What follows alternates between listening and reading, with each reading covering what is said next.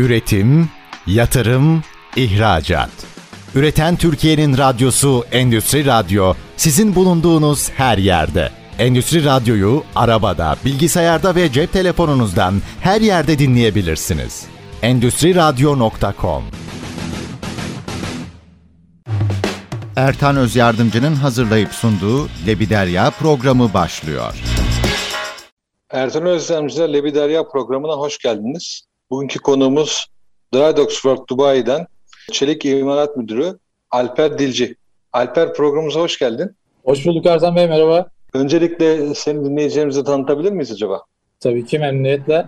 Herkese iyi günler diliyorum. Alper Dilci, 1987 Samsun doğumluyum. İlk orta ve lise eğitimi Samsun'da tamamladım. Memur bir ailenin ilk çocuğuyum. Üniversite eğitimi Yıldız Teknik Üniversitesi Gemi İnşaat Mühendisliğine tamamladım. İlk iş hayatıma Tuzla'da başladım. Daha sonra Japonya'da çalıştım. Son 8 senedir de Dubai'de yaşıyorum. Drydox World hakkında bilgi alabilir miyiz? Bu tersanenin yapısı, kapasitesi. Drydox World hakkında biraz bilgi alabilir miyiz sen Alper? Dubai Dry Docks Tersanesi 1971 yılında mevcut Dubai Prensi Şeyh Maktum babası tarafından ortaya atılmış fikir. Ee, bölgede bulunan petrol taşımacılığı, drilling faaliyetlerini güçlendirmek, denizcilik için yatırımları daha ileriye taşımak adına 1983 yılında hayata geçmiş bir proje. Halen bölgenin sanayi olarak e, en başta ve en fazla geliri getiren e, kaynağı diyebiliriz. Dubai gibi turistik bir yerde uçakla geldiğiniz zaman hatta inerken de görürsünüz. Yani ortada olan o büyük şaşalı binaların haricinde bulunan tek sanayi yeri diyebiliriz. Tersane 1983 yılından bugüne kadar 6000'den fazla gemi ve offshore platformu tamiri. Aynı zamanda e, onlarca da konverjon projesi tamamlanmış bir tersane. Mevcutta şu anda 11 bin tane çalışanımız var. Tersanemiz Türk tersanelerinden farklı olarak %30'u taşeron, geri kalan %70'i kendi iş gücümüzle yapmaktayız. Yıllık 300 gemi 300 gemi ve platform toplam hedefiyle çalışmaktayız. E, mevcutta şu ana kadar yaklaşık olarak 290 üzerinde proje tamamladık 2022 yılı itibariyle. Devam eden iki tane conversion projemiz var. Tersanenin çalışma prensibinden biraz bahsedeyim isterseniz. Ee, Çok iyi olur. Tabii ki. Tersanemiz normal tamir işlerinde alışılagelmişin dışında bir bakış açısı izliyoruz. Yani işçi odaklıktan ötesinde işleri sistematik olarak nasıl daha kolay hale getirip elleştirme üzerine çalışıyoruz. Gelen bütün işler için e, tersanemizin her biriminde işte bu saç işleri olsun, rasyo boya işleri olsun, makine mekanik boru işleri olsun bir work preparation dediğimiz bir design ofisimiz var. Bunda ortalama olarak 20 ile 30 tane e, yetişmiş genç mühendis arkadaşımız çalışıyor. Bunların üzerinde bunların supervisingini ve koordinasyonunu yapan bir e, mühendis kadromuz var. Ortalama olarak 10-15 e, her departmanda. Bölümlerde bir tane müdür yardımcısı, bir tane müdür olarak çalışıyoruz. Bu 11 bin kişinin günlük olarak koordinasyonu genelde yöneticiler arasından yapılıyor. Yani bizler departman müdürleri olarak e, günde iki defa buluşuyoruz. Önemli olan konular işte bizim havuz akışını etkileyen, gelecek olan gemilerin space, bölüm ve bölgelendirmesine ilgilenen konularda ortak bir tanıya var. Üst yönetime bunu aktarıyoruz ve onların karar mekanizması ile işliyor. Daha çok şeffaflık üzerine kurulu. Tersende şu anda 80'den fazla milletten farklı insan var. Farklı insanlar, farklı kültürler, farklı dil, farklı anlayış, farklı bakış açısı.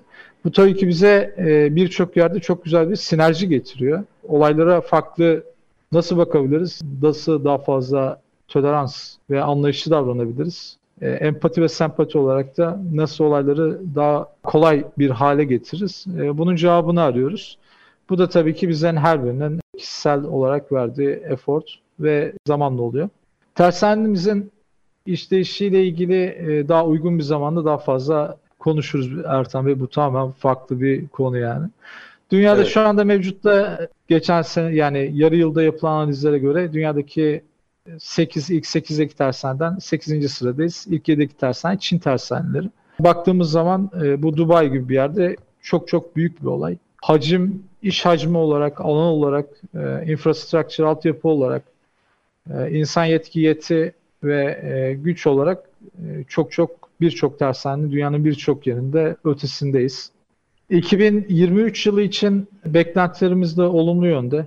Şu anda ilk 6 ay için komple doluyuz diyebiliriz. Ondan sonraki 6 ay için de şu anda hala talep topluyoruz. Bunların haricinde mevcutta devam eden iki tane conversion projemiz var. Ee, bir tanesi ilk çeyrekte e, tersanemizden ayrılacak. Geri kalan iki tane de conversion projesi için aktif olarak konuşuyoruz. Muhtemelen Şubat ya da Mart ayında olumlu şekilde sonuçlandırmayı düşünüyoruz. Tersanemizin şu anda mevcut altyapı olarak yani 83 yılında açılmış bir yapı olarak oldukça bakımlı ve iyi durumdayız. E, bütün ekipmanlarımız işte krenlerimiz olsun, CNC'miz olsun, diğer tarafta işte bütün makina cherry forklift, aklınıza ne geliyorsa tersaneler yerinde. Evet. Ama tabii ki gündelik olarak denizcilik sektörü çok hızlı bir denişime ve gelişime uğruyor.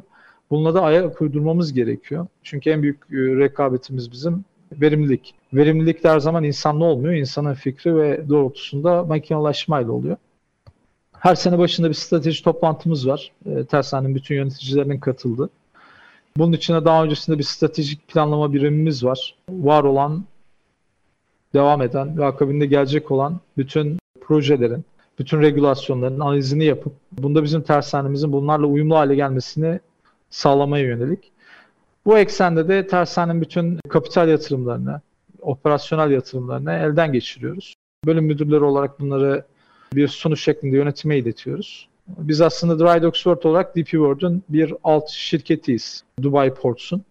Oradan da onay geldikten sonra bunların bir şekilde işlevsel hale getirilmesi, işte purchase sürecinin gerçekleştirilmesi, ondan sonra aktif şekilde kullanılması. Bunu yaparken de tabii ki neydik, nereye geldik şeklindeki sorunun haftalık rutinlerle kontrol edilmesi şeklinde ilerliyoruz. Bizler için tabii ki iş emniyeti hat safhada en önemli önceliğimiz yani her yerde olduğu gibi ama biz bunu biraz da mühendislik bazında yapıyoruz. Ee, daha çok olaylara yani durdur başlat hadi yapmayalım bu riski almayalım değil. Ee, önümüzde bir risk var yaptığımız iş zaten riskli. Ee, bunu nasıl minimuma indirebiliriz? Teknik olarak bu olaylara nasıl bakıp nasıl daha minimum riskle tamamlama yoluna gidebiliriz? Bu da bizi diğer tersanlardan farklı kırıyor. Diğer müşterilerimizin bizde en çok sevdiği şeylerden bir tanesi iş emniyetimizin hat safhada olması ama buna rağmen verimliliğimizin de çok yüksek olması. Diğer taraftan müşteri ilişkilerinde oldukça attentiviz. Yani müşterimizin beklentilerine bir negatif eleştiri şeklinde değil, e, biz servis veren bir firma olarak daha iyi ne yapabiliriz şeklinde eleştiriyoruz. Bununla ilgili de haftalık olarak her cuma günü yine tekrar bir analiz ve toplantımız var. Bunlarla ilgili de bütün birimlerle ve altta çalışan arkadaşlarla buluşuyoruz, konuşuyoruz. Aylık olarak tersanemizde çalışan, iyi iş çıkaran her kademeden, işçisinden formenine, formeninden mühendisine, müdür yardımcısından müdürüne, direktörüne kadar bir ödül sistemimiz de var. Onun haricinde tabii ki olmasını istemediğimiz iş emniyetini akseden, karşı mahallede çalışan, bizim verimimizi düşürücü şekilde etken yapan insanlar içinde bir ceza sistemimiz de var. Ceza ve ödül sistemiyle bunu gayet şekilde yürütüyoruz. Bunların haricinde tersanemizde kariyer olarak bir mühendisin ya da bir formenin ya da bir işçinin bir durağı yok. Çalışan, üreten sisteme katkı sunan, anlayan, bizim bağlı bulunduğumuz Founders Principle olarak geçen yani kendi prensip olarak belirlediğimiz 5-6 maddemiz var. Bunların ekseninde çalışan insanlar için de belirli kriterler yani eğitim vesaire kriterleri tamamladığı sürece ya da tamamlayıcı training ve seminerlere katıldıktan sonra e, düzgün gayet güzel de bir kariyer planımız var. Bu hiçbir zaman durmuyor. Her zaman dinamik. E, yani bir insanın bir pozisyona geldiği zaman bir işi yaparken bundan sonra ne olacağım diye düşünmesine bir mal vermiyoruz.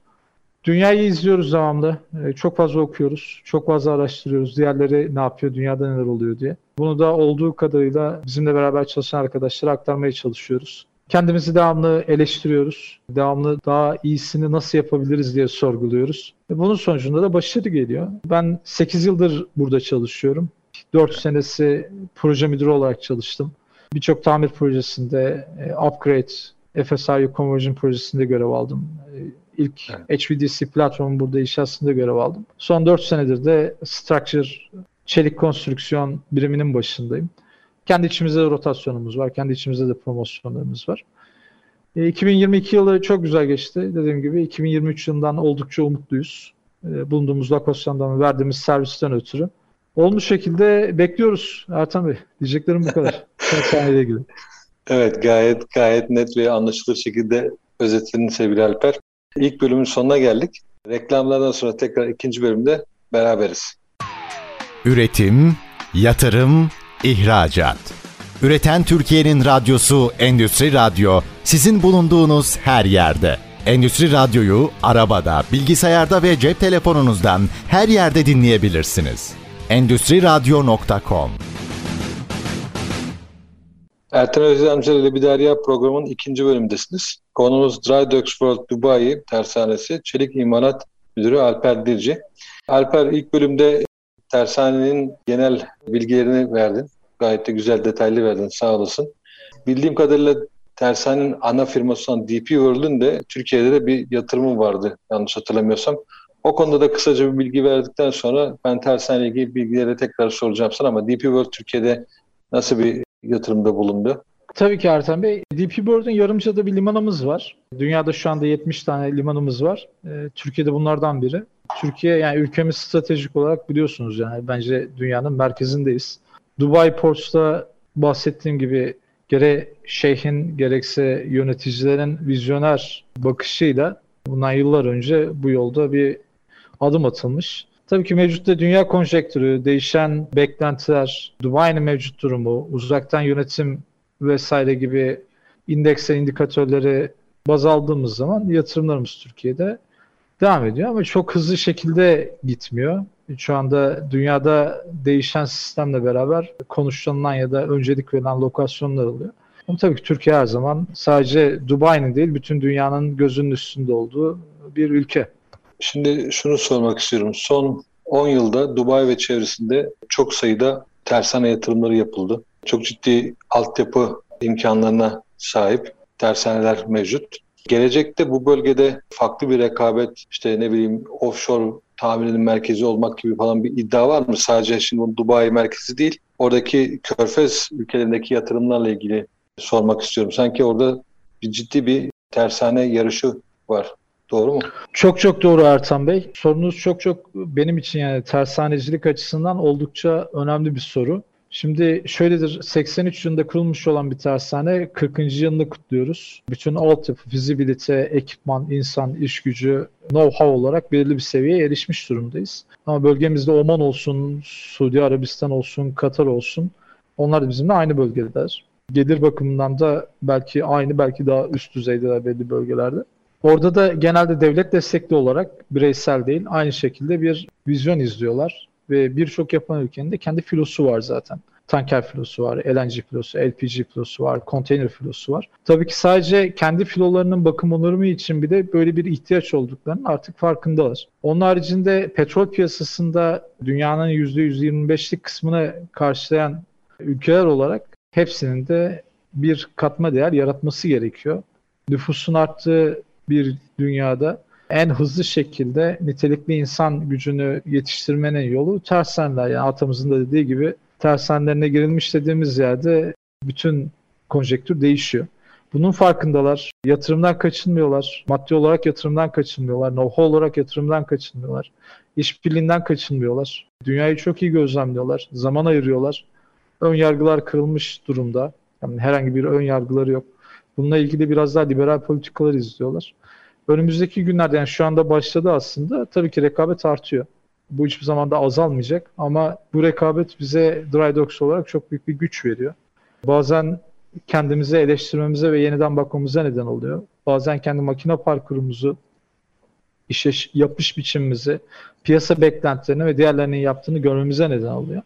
Ama tabii ki yani şu anda dünya konjektüründe bakabilecek olursak rakip olarak görmüyoruz. Ama bundan bir 10 sene sonra daha ciddi, daha oturaklı, onların da kendi altyapısını kurduğu, e, kendi know-how'unu oluşturduğu, kendi çalışanlarını belirlediği, lokal insanların da görev aldığı bir hub haline gelecektir. Bu da bizim Drydox olarak rekabetimizi artırırken dünyada tersanecilik olarak olayın sadece içinden sınırlı kalmadığı noktasında insanlara da bir motivasyon, kolaylık. Sonuçta bir inspektör geldiği zaman etrafta ya da bir mürettebat geldiği zaman sadece işin teknik boyutunun ötesinde bir de sosyal boyutu var yani. Gittikleri şehri görmek, etrafında düzgün e, yapılan olması, ne bileyim bir restoranın, bir otelin olması, yedek parça ve diğer yan sanayinin gelişmiş olması, hizmet alabilmeleri, hızlı şekilde bir hava hattının olması, yani uçuş hattının olması, düzgün uçuşların olması. Yani belli bölgelerde uçak yok mesela enspektör 5 gün bekliyor ya da bir de yedek parça için 20 gün bekliyorlar. Bunların hepsini işin içine aldığımız zaman tabii ki bölge önümüzdeki 10 yılda çok çok çok çok daha güçlü olacaktır. Evet şimdi ben sen Türkiye'de de çalışmış buradaki tersane düzeninde görmüş bir kişisin. Ben de tam o konuda sana hem onu soracaktım hem de bir şey danışacaktım.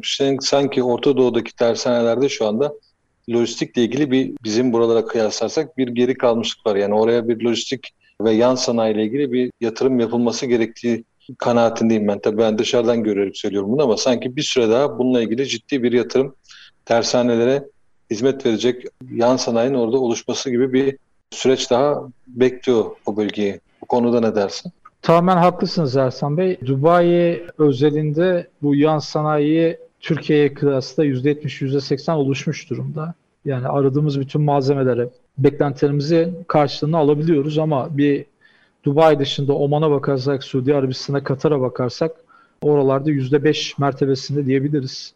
Bu da aslında biz Türk sanayicileri için de bir fırsat. Kabuğumuzdan çıkmak istersek biraz da konfor alanının dışında farklı iş yapmak istediğimiz takdirde tabii ki bunların hepsi bir fırsat.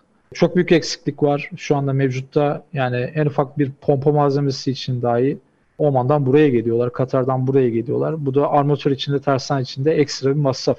Önümüzdeki bir 5 sene boyunca da bunun çok büyük bir olgunluk seviyesine ulaşabileceğini zannetmiyorum. İnsanlar yatırım yaparken çekiniyorlar. Mevcutta kendi işleri devam ederken kapta bir kapitale bilmedikleri bir bölgeye bilmedikleri bir işe yatırmak tabii ki yatırımcılarımızın işine gelmiyor olabilir ama olayın özünün öyle olduğunu düşünmüyorum. Ee, biraz cesarete ihtiyacımız var.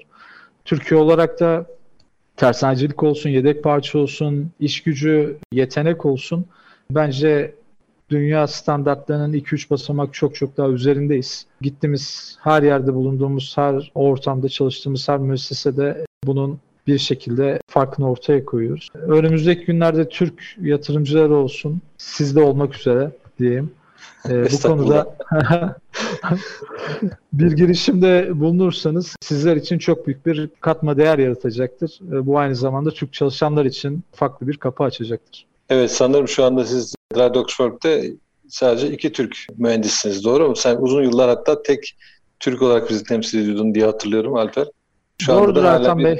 Biraz azınlıktayız sanki o bölgede fazla Türk çalışan pek bulunmuyor.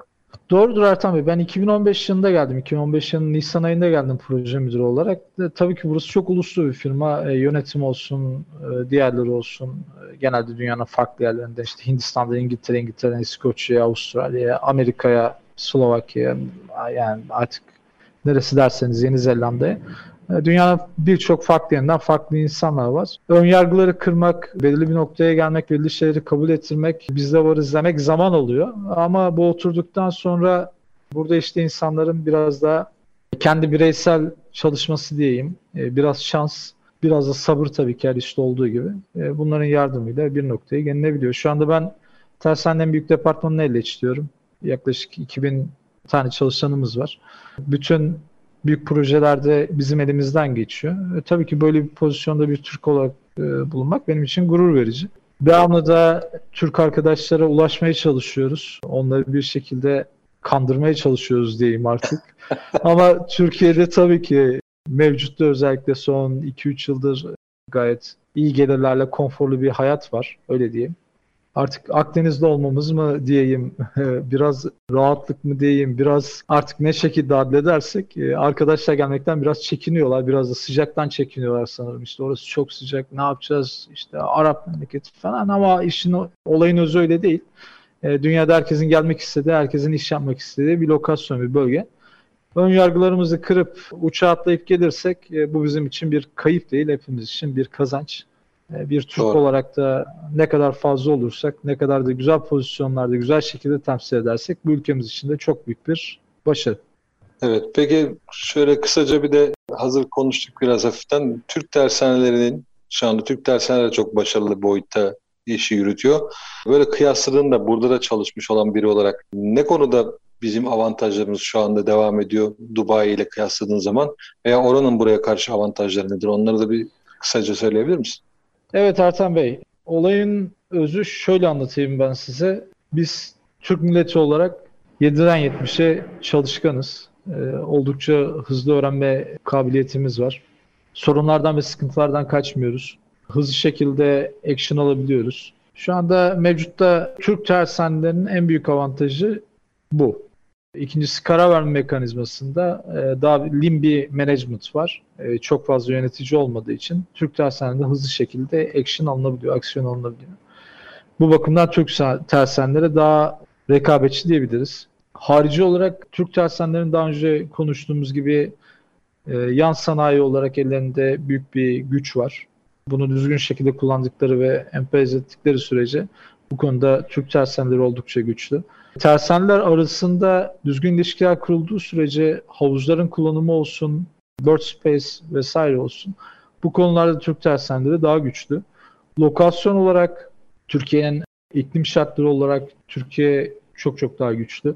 Yetişen iş gücü diyeyim, genç nüfus olarak Türkiye daha güçlü. Ee, üniversitelerimiz olsun, teknik ara eleman yetiştiren üniversiteler olsun.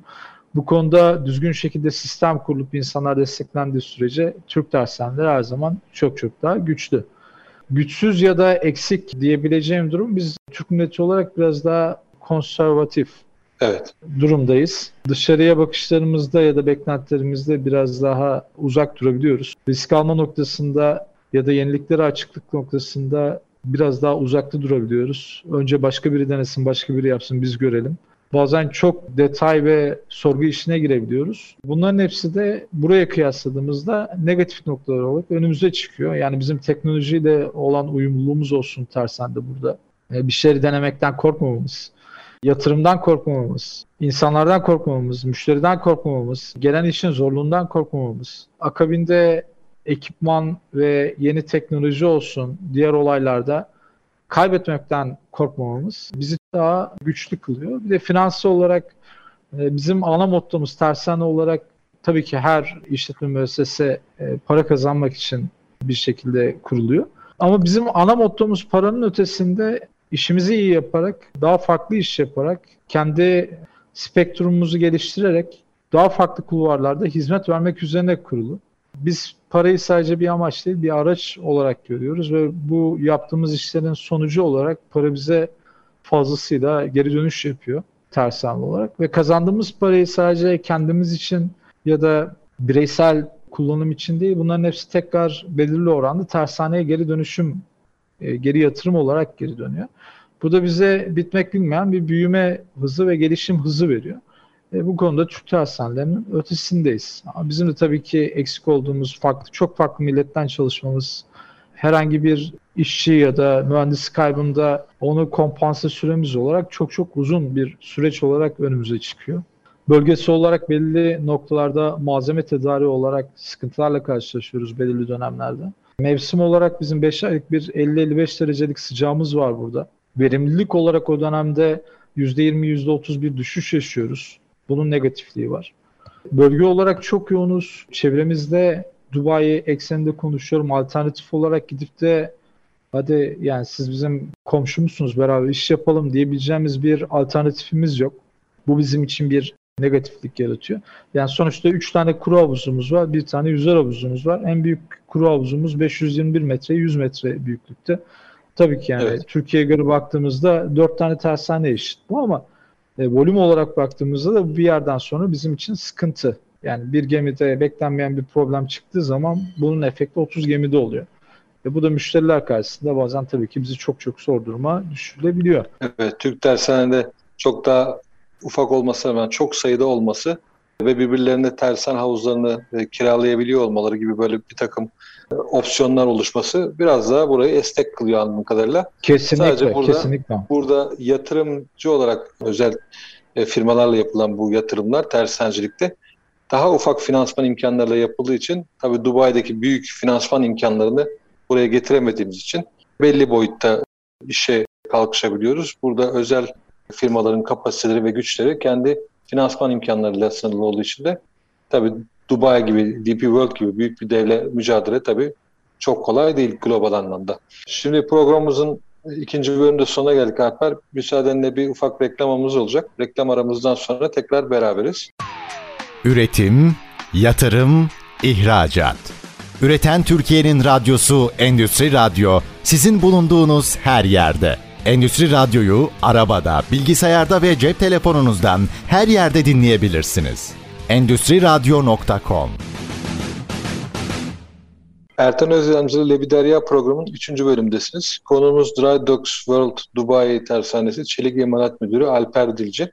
Alper bu bölümde seninle öncelikle şunu konuşmak istiyorum. Şimdi işte o bölgede Suudi Arabistan olsun, Katar olsun, Dubai'nin hemen altında Fujerah olsun o bölgelerde çok ciddi bir petrol ve gaz sevkiyatı bulunmakta.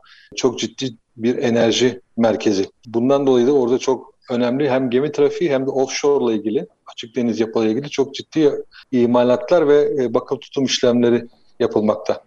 Bu tip enerji hizmetleriyle ilgili olarak hem tersaneniz hem o bölgedeki bu büyük yatırımlar nasıl bir aksiyon almakta, nasıl işler yapmaktalar? Evet Ertan Bey, bölgede şu anda dünyanın en büyük sorusu enerji. Ne kadar da nasıl, ne yolla, kime göre, neye göre ekseninde devam ediyor. Tartışmanın olması oldukça tabii ki bizleri de heyecanlandırıyor. Çünkü hepsinin sonucunda çok farklı düşünceler, çok farklı bakış açılarını görmüş oluyoruz. Bölgesi olarak burada en büyük biliyorsunuz Abu Dhabi'nin başkentinin en büyük gelir kaynağı petrol. Ee, oldukça fazla petrol platformu ve petrol support gemileri var. Türkiye'de çok fazla olmayan CECAP platformu dediğimiz. Bunun haricinde evet. Dynamic Positioning Drilling Ship'ler var. E, nadir de olsa. Bunlarla ilgili lokalde imalat yapan bizim de rakibimiz olan bir tersane var. Biz genelde bu imalatla ilgilenmiyoruz. CECAP imalatıyla. Bununla ilgili Saudi'de mevcutta bir tersane var aynı şekilde yapan. Senede yaklaşık olarak 2 ya da 3 tane rig yapıyorlar ve ortalama olarak devletin kendi filosu şu anda yüze ulaşmış şekilde. Onun haricinde üretim kapasitesinin artacağı durumlarda Singapur, Amerika ve Karadeniz'den, Rusya'dan diğer platformları kiralama yoluyla devam ediyorlar. Petrolde bunun haricinde biz daha çok FPSO, e, Floating Production Storage Offshore Units Conversion projeleriyle ilgileniyoruz aslında tanker olan tankerden bir rafineriye dönüştürülmüş yani basit şeyde izah edeyim gemiler. Bunun için birçok proses ünitesinin imalatı, e, akabinde structure olarak, boru işi olarak, reconditioning olarak, upgrade olarak yaptığımız birçok iş var bizim tersen olarak hizmet verdiğimiz. Ana iş yani nitelikli olarak yaptığımız iş kollarından birisi bu. Singapur'la beraber dünyanın en önünü çekenlerden biriyiz. Bunun haricinde gaz konusunda Katar olsun, Abu Dhabi olsun e, genelde LNG, LPG gemilerinin uğrak noktası. Bütün mevcutta kullanılan power station'lar, kojenerasyon e, santralleri, santraller, power, e, enerji santralleri ve e, kojenerasyon santrallerinin hepsi de dual fuel olarak yani ikili yakıtla çalışır durumdalar. Bundan ötürü oldukça hızlı bir LNG ve LPG güzergahı üzerindeyiz. Bununla ilgili genelde değişen ülkelere göre geminin gazı proses etme ve liquid'dan tekrar gaza geçilmesiyle ilgili prosesi değişiklikler oluyor. Ve evet. gazı aldığı velle bağlantı noktasında biz genelde LNG gemilerine bu bünyede katma değerli hizmet veriyoruz. Normal havuzlamaların haricinde. Güçlü evet. bir engineering ofisimiz var ve önümüzdeki günlerde de LNG'ye olan talebin daha da artacağını düşünüyoruz. Zaten Katar'ın vermiş olduğu birçok sipariş de bunun göstergesi. Bunların hepsinin haricinde tabii ki offshore'da yapılan birçok sabit platform var. Bunların imalatı da bölgede yapılıyor. Bununla ilgili de devamlı yıpranma payı yüksek olduğu için devamlı olarak revizyon, upgrade ve yenileme faaliyetleri devam ediyor. Biz de tersen olarak bunda pay alıyoruz. Bizim gibi bu noktada iş yapan birçok şirket var burada. E, fabrication yard temelinde hizmet veren. Oldukça rekabetçi, know-how olarak iyi düzeyde olan. Dünyadaki değişimlere uygun olarak burada da e, bütün firmalar küçük büyük olsun bir şekilde devam edip aynı eksende gitmeye özen gösteriyorlar. Devlet desteği var tabii bir de bu arada yani devletlerin anlaşması var. Bu da bizim için önemli bir etken. Yani Birleşik Arap Emirlikleri'nin desteklediği birçok enerji faaliyeti bize olumlu olarak dönüyor. Sonuçta kredi verirseniz işi burada yapacaksınız olayına geliyor. Biz de kötü bir tersan olmadığımız için ve iş bilirliğimiz olduğu için bize katma değer olarak dönüyor. Yüksek projeler, yüksek finans gerektiren projeler, uzun projeler yani küçük zamanda dönen projeler değil. Fizibilitesi çalışması bazen 2-3 yıl, 4 yılı alan projeler sadece Medcezir'i gözlemlemek için 2 yıl beklenen projeler var. Evet. Bunların ekseriyetinde devlet desteğiyle beraber çok güzel şekilde gerçeğe dönüşen, rasyonel olarak işleyen, dünyada birçok şeyi karşılayabilecek hale gelen projeler. Bunun haricinde bir de enerji konusunda özellikle bu rüzgar santrallerinden AC-DC olarak kablolamayla AC'yi alıp çevirip DC olarak e, şebeke hattına veren bu topside platformlar var. Özellikle şu anda Kuzey Denizi'nde kullanılan Alman hükümeti ve Norveçliler kullanıyorlar. Bununla ilgili de biz burada iki tane platformun inşasını tamamladık HVDC olarak. Büyük o projeler... Mıydı? Conversion mı yoksa yeni, yeni inşa. inşa mı yaptınız? Ha, yeni inşa eden biliyorsunuz yeni belli inşa. projelerde. Evet. Özel, nadir ve spesifik katma değerli projelerin hepsinde rol almaya çalışıyoruz zaten Bey. Dediğim gibi yani en büyük farkımız da bu zaten. Korkmuyoruz yani biz bunu yapamayız diye demiyoruz. Biz bunu nasıl yaparız yolunda ilerliyoruz. Bu iki projeyi evet. burada tamamladık. Oldukça başarılı projeler. Şu anda mevcutta çalışıyorlar. Born ve Dolgan adında. Arkadaşlar Google'dan bakabilirler. Yani green enerji ile ilgili dünyanın neresinde ne oluyorsa izlemeye, design ofislerle, şirketlerle devamlı dirsek temasında olmaya, bunu da her zaman kendi kapital yatırımlarımız olsun, operasyonel yatırımlarımız olsun eşleştirmeye, tersanenin gelecek seneki ya da iki sene sonraki halini ve gelişimini ona endekslemek üzere çalışıyoruz. Yani bir Southward yatırımımız var burada. Bu yapılan üniteler 15 bin, 20 bin tonluk üniteler. Bunların load out yani karadan denize çekip yüklenip götürülmesi için gerçekleştiren yerler. Ciddi yatırım gerekiyor, ciddi mühendislik gerekiyor. Ciddi zaman ayırmak ve konsantrasyon gerekiyor ama şu ana kadar üstesinden geldik. Bundan sonra da aynı şekilde devam etmesi noktasında umutluyuz. Evet. Peki bu hazır sürdürülebilir yeni enerji sistemleri veya yeşil enerji ile ilgili konu gelmişken şimdi gemilerde de bazı konverjinler, bazı revizyonlar önümüze geliyor. Sen benden daha iyi biliyorsun tabii bu ballast water treatment olsun, işte scrubber üniteleri olsun. Bir, birisi denizin kirliliğiyle ilgiliydi, birisi de hava kirliliğiyle ilgili emisyon değerlerinin düşürülmesiyle ilgiliydi. Ama şimdi daha katı kurallar gelmek üzere, daha büyük revizyonlar gelmek üzere. Bunlarla ilgili bu büyük denizcilik firmaları sizlere değişik yeni taleplerle veya işte çift yakıtlı işte veya hidrojenli yakıtlı veya pil sistemiyle gemi veya buna benzer konverjinlerle ilgili taleplerle geliyorlar mı? Yavaş yavaş öyle şeyler önünüze düşüyor mu artık? Evet Ertan Bey özellikle son bir senedir yani mevcut Balasoto, Threatnut ve Scrub bunlar normal artık rutin haline gelmiş projelerin dışında özellikle büyük filosu olan gemiler için bu karbon borsası büyük bir soru işareti haline gelmeye başladı. Konteynerciler evet. şu anda ne yapacağını düşünüyorlar. Hangi yol daha iyi, nasıl yapabiliriz, nasıl çıkabiliriz diye. Ve bunu da yaparken fizibilitenin bir parçası dönüşüm e, dönüşümde de tersenler oluyor.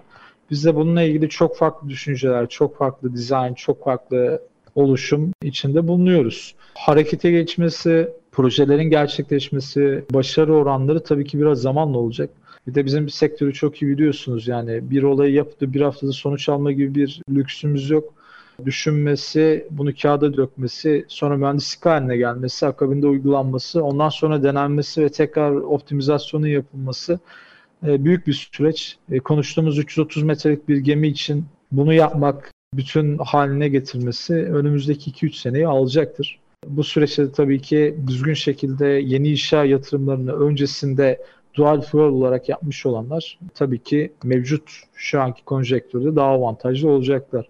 Daha iyi yük alabilmek için daha az karbon borsasına ödeme yapmak ve mevcut piyasada diğerlerine de örnek olmak açısından çok çok önde olacaklar. Bu konuda çalıştığımız birçok armatör var. 2023 yılının ikinci yarısından itibaren bu tür projelerin artacağını düşünüyoruz. Peki şimdi başka bir konuya geçelim. Yaklaşık 8 yıldır Dubai'de çalışıyorsun. Hem iyi hem kötü pek çok anında oluşmuştur orada.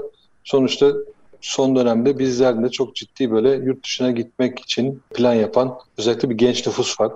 Sonuçta 8 sene Dubai gibi zor bir yerde diyelim. Hani görece olarak belki bir Norveç değil, bir Kanada değil ama yine de onlara göre biraz daha zor şartları olan en azından sıcak havayla ilgili olarak veya kültür olarak daha farklı olan bir yerde yaşamış biri olarak yurt dışına gitmeyi düşünenler için olumlu olumsuz ne tip tavsiyelerin olur? Ertan Bey bu çok bireysel bir karar ama bunu yaparken ben tabii ki nacizane birkaç tavsiyede bulunabilirim arkadaşlara. Birincisi yeni mezun arkadaşlar için dünyanın nüfusu çok fazla, rekabet çok fazla.